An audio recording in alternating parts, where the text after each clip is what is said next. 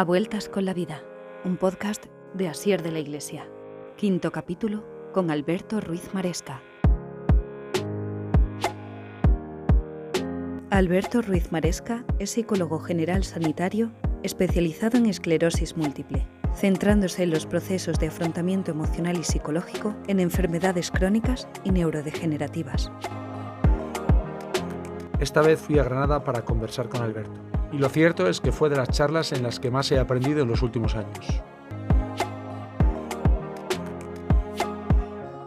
Yo siempre decía que quería hacer algo que no estuviese muy trillado. Pues en el año 96 hacía un programa de radio en el que pasaban todas las asociaciones y contaban su historia. Problemáticas. Y le tocó el turno a la Asociación de Esclerosis. Cuando terminó el programa de radio, yo llegué a mi casa y le dije a, Beatriz, mi mujer, que también es psicóloga, yo tengo que hacer algo con esta gente. Me han tocado la fibra de forma, de forma muy especial.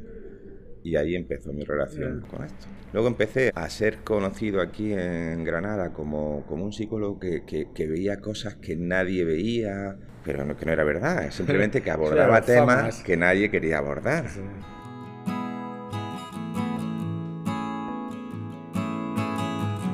una de las preguntas que siempre me hago con los psicólogos es si estudiar psicología a ellos mismos les ha venido bien. A mí sí, pero como psicólogo para ti mismo no eres suficiente. En muchas historias, por muy entrenado que estés a la distancia terapéutica, no hacer tuyo el problema, etcétera, etcétera, son historias que te llegan. Y entonces, cuando, cuando aconsejamos que los psicólogos le viene bien a todo el mundo, incluimos también a los, psicólogos. El ir al psicólogo no, no está valorado como una conducta de autocuidado, cuando realmente lo es, ¿no? Igual que cuando va al médico por, por, un, por un motivo, ¿no? Todavía en esta cultura, cuidarse emocionalmente, en esa respuesta vale más salir a tomar una cerveza que reconocer que estás haciendo algo por ti. Hombre, también el tema psicológico, por ejemplo, fuera de forma, te ves fácil, te pones la ropa y ves que te estás no cuidando y nos damos cuenta rápido. Pero en el tema psicológico también, eh, a mí me ha pasado. Yo pocas veces he estado estresado, pero cuando tuve el problema de chispa, que tú lo sabes, yo la primera vez que me sentaba delante del ordenador estaba dos horas y decía, hostia, si esto es lo que es estar estresado, deprimido, porque yo me tiraba dos, dos horas delante del ordenador y me daba cuenta que provecho hacía cinco minutos, lo demás estaba como perdido en mi mente. Entonces ahí yo me di cuenta que yo tenía un bloqueo que necesitaba ayuda porque y era la primera vez con 38 años que decía, hostia, esto es estar jodido. Me costaba tomar decisiones, me costaba saber por dónde ir, cuando yo siempre soy, que digo, por aquí voy e intento ir por ahí. Y yo ese momento de mi vida era como... Claro, por ejemplo, la apatía es, una, es un síntoma que cuando se empieza a instaurar de forma así medianamente crónica, es decir, retrasar cosas que para las que tú antes eh, tomabas decisiones de forma inmediata o cosas que sabes que tienes que hacer y si no las haces te están suponiendo ahí un, un pequeño problema, es decir, hazlo ya, hazlo ya, hazlo ya. Pues cuando una persona de buena primera se vuelve apático, algo está ocurriendo.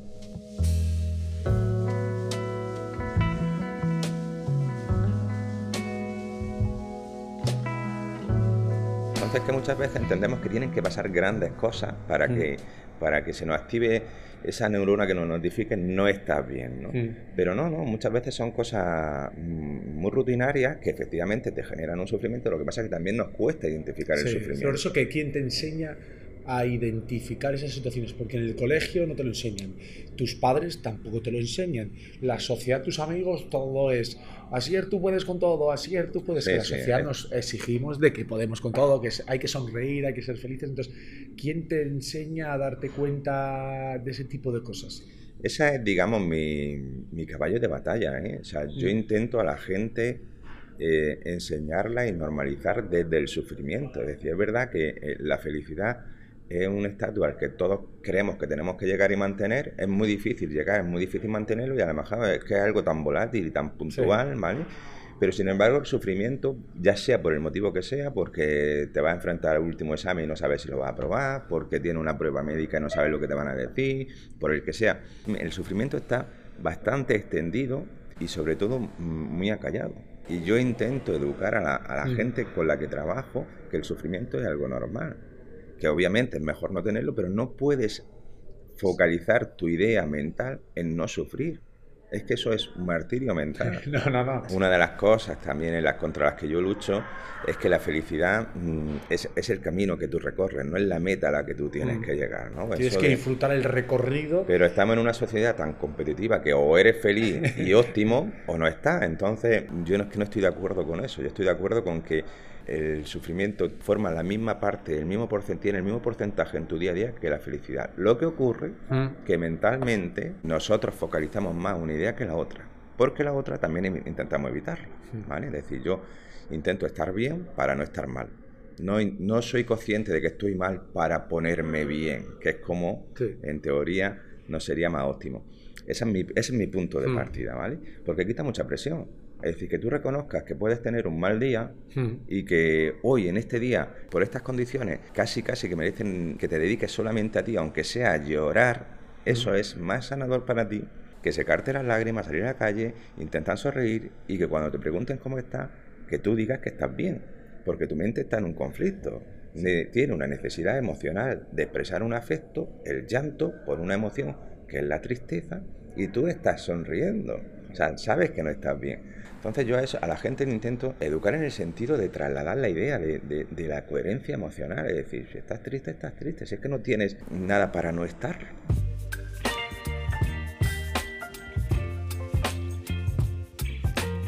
La semana pasada me pasó, pero me ha pasado en varias conferencias, de terminar una conferencia, acercarse a una persona y decirme, así es, llevo tres años con esclerosis múltiple y no lo sabe nadie, ni mi marido, ni mis hijos, ni mi familia, nadie, absolutamente nadie, solo lo sabe mi neurólogo y no lo sabe absolutamente nadie.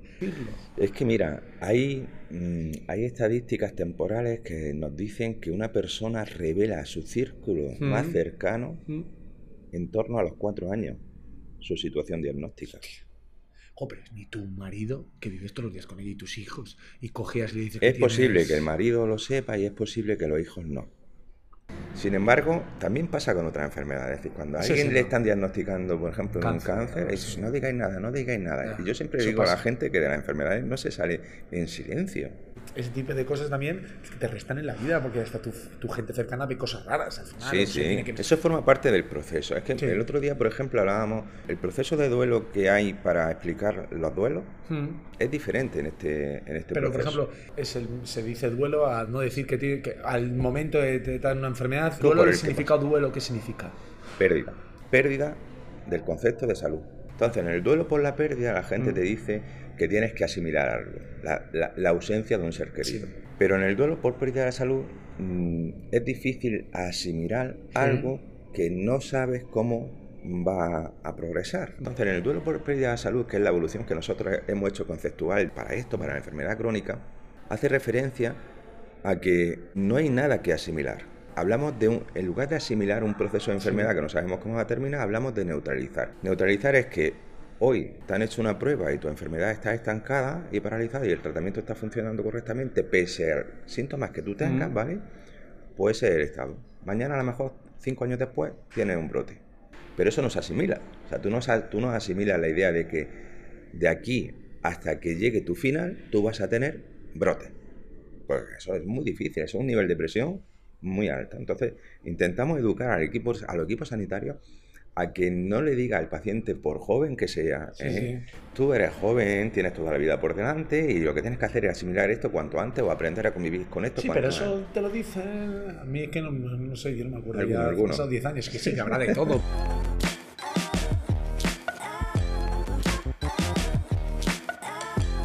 Yo siempre digo a la gente qué te gusta hacer. O antes de tener que te dijesen, tienes que es ¿qué cosas hacías? ¿Qué te divertía?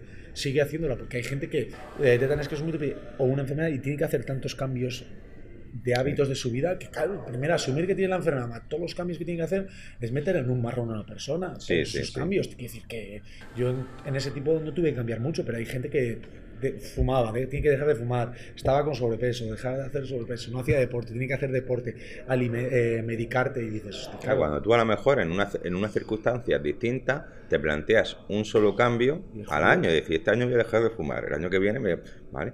Y, aquí le estamos diciendo a una persona que tiene que gestionar cinco cambios que en teoría no son motivacionales, que son impuestos, ¿vale? Es decir, que cuando son motivacionales todavía, ¿vale? Pero que son impuestos para algo que tú mentalmente estás rechazando no quieres y además intentas que no acote tu vida. Tú intentas mantener lo mismo que hacías de la misma forma mm. y entonces intentas prorrogar esos cambios, ¿vale? Entonces hay un concepto que es la anedonia. La, anedonia es aquellas cosas que tú has dejado de, hacer y que antes resultaban placenteras para mm. ti. Entonces puedes dejar de hacerlas porque a lo mejor la cambias por otra. ¿vale? Pero puedes dejar de hacerlas porque desde un punto, desde un momento determinado, el que fuese, le ha perdido para ti el sentido placentero eso que hacías.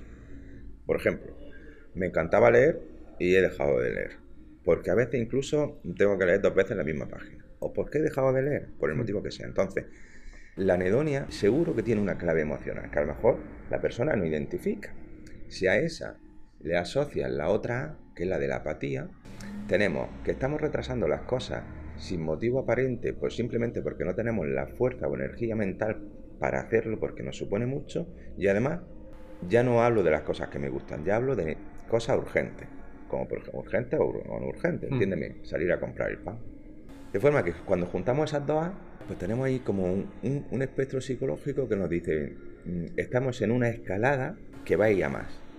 El siguiente sería la tercera, aislarte socialmente o tendencia al aislamiento social, con excusas muy rudimentarias. Entonces, cuando se juntan esas tres, la persona emocionalmente no se encuentra al 100%. Y, y a lo mejor está en el 70%, pero ese 30% menos es significativo para él, para ella y para la gente que le conoce y está cerca de él. Entonces, la gente que le conoce le llama por teléfono y a lo mejor ve, ve en la pantalla el móvil y no quiere contestar en ese momento. Que me pregunten qué hago, cómo estoy, y me supone, entonces no contesto. Mm, seguro que me van a decir que vayamos a tal sitio, es que no me apetece porque mm, ¿para qué? Y no voy. Pues esas tres A son fundamentales, identificarlas como que hay algo que puede ser la enfermedad, que puede ser un problema con un familiar, que puede ser muchas cosas, que está empezando a lastrarte emocionalmente.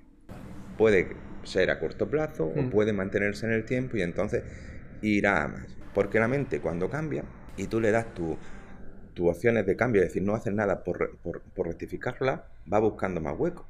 Se va, y se va intentando expandir. Yo muchas veces le digo a la gente, esa es tu mente ansiosa, no eres tú. Esa es tu mente depresiva, no eres tú. Esa es tu mente emocionalmente inactiva, no eres tú. Y eso al final es lo que va pasando. Entonces llega un momento en el que la persona como que ve una diferencia, ya no a nivel físico, hmm. sino también a nivel mental. Sí, pero ¿cómo sales de ahí? Es que está, también quizás porque culturalmente esta sociedad no hace competitivo al 100% y, entender que si yo te, si yo te pido a ti ayuda, hay un componente asociado a mi vulnerabilidad. Pero pedir ayuda no está asociada a la vulnerabilidad, es decir, probablemente no tengas mayor acto de fortaleza que el saber que hay algo con el que tú no puedes. Que puede sonar una frase hecha, pero realmente cuando tú pides la ayuda por el motivo que sea, lo que estás haciendo es poner en marcha el plan para solucionar algo para lo que tú en este momento, en este momento, aunque siempre lo hayas tenido, no tienes problema. Y eso te puede pasar a ti, a Sier, me puede pasar a mí, le puede pasar a la camarera que no ha puesto el café o le puede pasar al vecino del quinto. Y además tenemos que estar siempre bien para los demás y evitamos mostrar el sufrimiento, pues como también te lo aplicas sobre ti mismo, es decir, niegas que efectivamente esté apático, anedónico y que me esté aislando socialmente, pues no ves el problema. Pero cuando una persona pide ayuda, no la, o mejor dicho, no la suele pedir porque cree que se le va a leccionar. Es que yo de ti haría, es que a mí eso me ha pasado también, es que yo también me canso, ¿vale? Entonces, por eso yo siempre le digo a la gente, digo, ni tu gemela homocigótica con el mismo problema que tú a nivel físico, con los mismos síntomas, te comprendería exactamente como a ti te gustaría ser comprendido. Es que solamente con que tú genere ese nivel de conciencia plena sobre lo que te está costando, pone en marcha un recurso.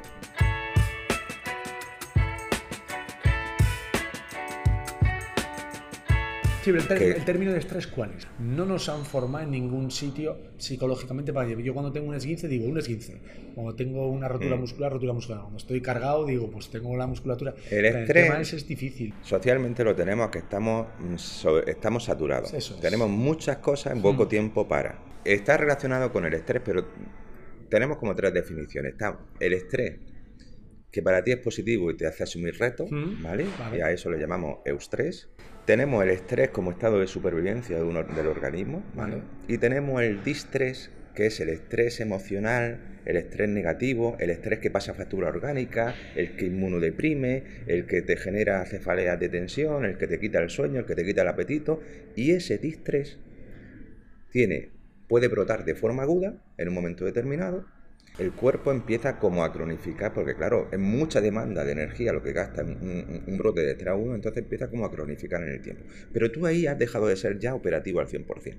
Tienes problemas estomacales, no estás digiriendo bien las comidas, no estás durmiendo las horas de sueño correctas, cosas que asociamos a, a, que son cosas transitorias. Entonces el estrés en sí es como un estado de amenaza, de peligro o de falta de control. A ver, la diferencia estrés y el estrés está expuesto en una situación física hmm.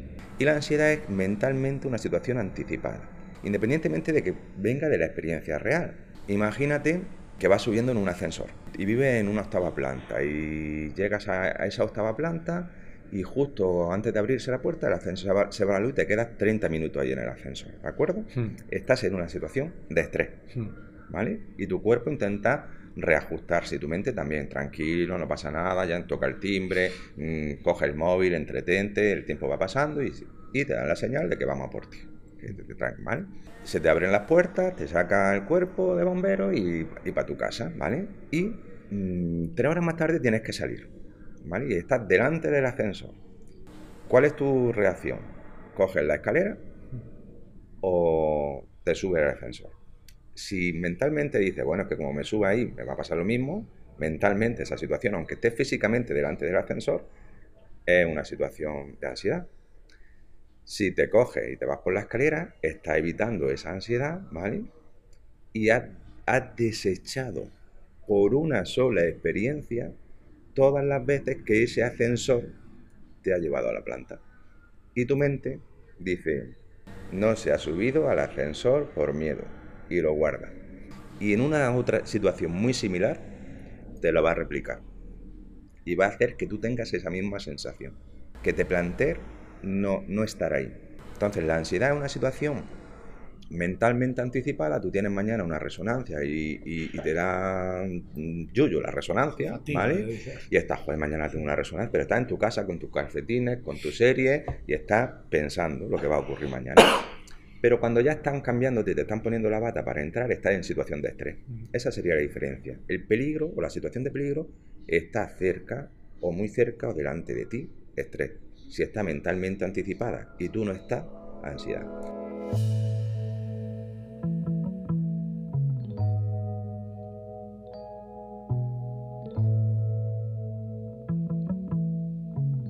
Pero por eso digo que Qué pena que en los colegios no se pueda hacer, no llegue a hacerse una formación mínima, que no es una formación de una asignatura obligatoria todo el año, sino una asignatura de cuatro cosas que estás contando que yo si las llego a ir con 16 años, 15, a mí hubiesen venido bien para mi vida. Es que llegas a la edad adulta sin que nadie te enseñe sobre estos temas absolutamente nada. Es que la herramienta de darte cuenta y sobre todo un padre darse cuenta que su hijo está más triste de lo debido, tiene más preocupaciones, su hijo no se abre a sus padres, que los chavales tengan ese tipo de herramientas.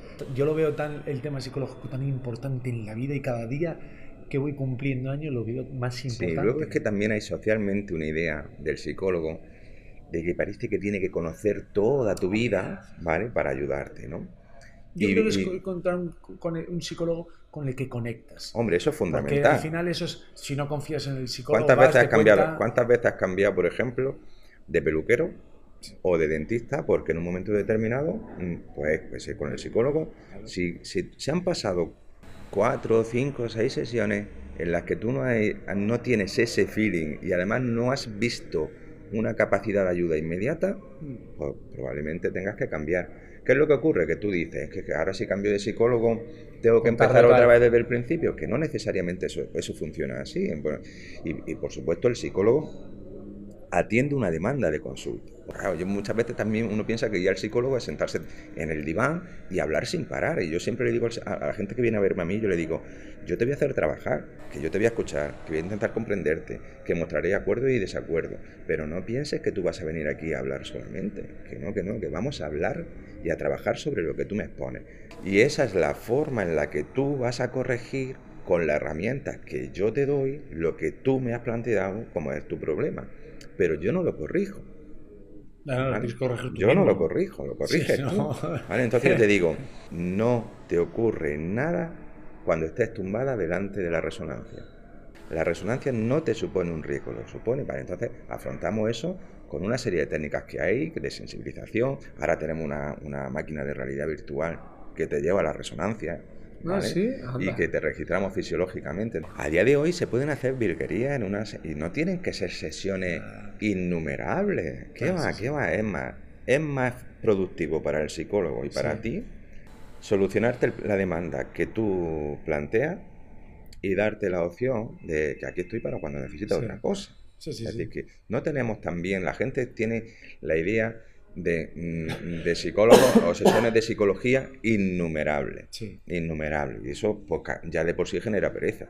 Sí, tenés que venir toda la semana. Económica. Hombre, y económica. Y económica, que al final, económica, una de las cosas es que, que no es accesible para muchas familias. Es que eso es, ese es el otro hándicap. es decir, el otro hándicap es que la sanidad pública no tiene este servicio. Entonces, si lo, sí, lo tiene, pero. Bueno, lo tiene, muy, pero muy, muy, muy. sí, pero porque siempre digo que una pastilla para quitar la ansiedad o quitar el estrés, ¿cuánto cuesta? 40 céntimos para la sanidad y el psicólogo cuesta... Sí, sí, sí, pero si tú visualizas la presencia de psicólogos en el sistema de salud, normaliza la psicología como un sitio que te puedan ayudar, como el dentista, porque claro, tú no vas al dentista de la sanidad pública, vas a tu dentista.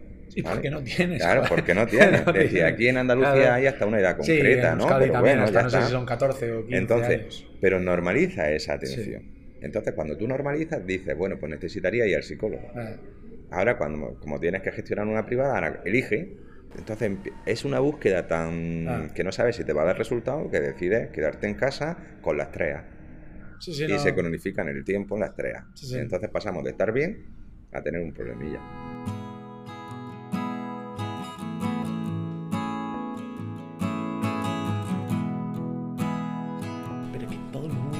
algo que contar que podemos ayudar a personas porque en ese momento estás tú. Yo en ese momento. recibí la ayuda psicológica clave en el momento de mi vida después de un accidente que tuve. Yo tuve un accidente en, segundo de psicología hmm. Y estuve 18 meses hospitalizado sin moverme, en la misma postura. ¿Cinta de coche? De una me precipité por el balcón de Europa. Pues, estaba sí, sí, estaba haciendo fotos con un tele nuevo. Sí. Y me dieron en el hombro. En el tercer balcón no tenía la reja. Ah. Tenía unas cuerdecitas así. Sí, las típicas cuerdas que es un Total, que me estoy incorporando, me, me, dieron, perdí el equilibrio, doblé la rodilla y caí. Justo en, un, en, un, en una zona donde no había piedra, pero no hay profundidad de agua. Total, que me recoge, bueno, se tiró un, un tío que había por allí que era de Cruz Roja, pero que no estaba de. se tiró a por mí. yo abrí el ojo en el agua. Yo, yo recuerdo toda la sangre, de, salir sangre. Sí, sí, sí. Pero no sabía dónde estaba. Claro, es que en esos impactos. No sabía dónde estaba. Yo vi, veía sangre y me sacaron. Me llevaron eh, al Carlos Haya y ahí estuve en, en tetrapléjico 12 mm, meses, hasta que me pudieron trasladar aquí. Y ahí estuve y todo el mundo venía a verme. Ah. Con libros. Con libros. Con Y yo decía, pues si no puedo mover las manos. O sea, si yo no, no, no, yo estaba inmovilizado hasta las rodillas. Te habías roto todo. Todo. Y cuando, cuando Pero parte de suerte, cuando, sí, sí, sí, sí, sí, Cuando llegó, cuando llegó el, helicóptero, me, recibió el neurocirujano. Sí. Y me dijo, Alberto, Alberto, ¿era Alberto? Digo, sí. Alberto, ¿qué edad tienes? Y Dice, pues si quieres salir andando, no parpadees. Me tiré toda la noche así. ¿Cómo te dijo eso? ¿Por qué te dijo eso? Porque pues ya, ya habían visto lo que llevaba. Ya habían visto, me, guardaron, me llevaron primero a Nerja, al puesto de socorro de Nerja, sí, que era... allí, y dijeron, este chico no anda. Eh. Entonces tuve un fisio ciego. Fisio ciego. Un fisio ciego, se llama Joaquín, ya está jubilado. Y el tío te tocaba la columna y te decía, Alberto, esta semana tampoco te ponemos de pie. Ah. Alberto, la semana que viene. Aquello fue un show, te meten una anilla, una polea y tú vas, oyendo crack, crack, crack, crack, crack. A colocarte. Y hasta luego salí sí. y dije que, que se van a licenciar mi amigo sin mí dos años. Y me matriculé de dos años, ah. sin saber si podía, ¿eh? Ah. Claro, pero como no, podía salir a la calle, no podía moverme, llevaba un aparato que me sujetaba de arriba abajo. Entonces, lo único que podía hacer era leer estudiar o porque claro, no había ordenadores, no había teléfonos móviles, no había nada, no había nada. O te amargaban leyendo y me puse a estudiar y saqué en, el mismo año los dos cursos que perdí. Y ahí fui donde yo dije, mm, mi orientación tiene que ser esta, porque yo recibí la ayuda de una psicóloga que se llama Lola Lorenzo López y que si no la llego a recibir, mm. hoy no estoy hablando yo contigo. A vueltas con la vida un podcast de Asier de la Iglesia. Próximo capítulo, jueves 16 de febrero.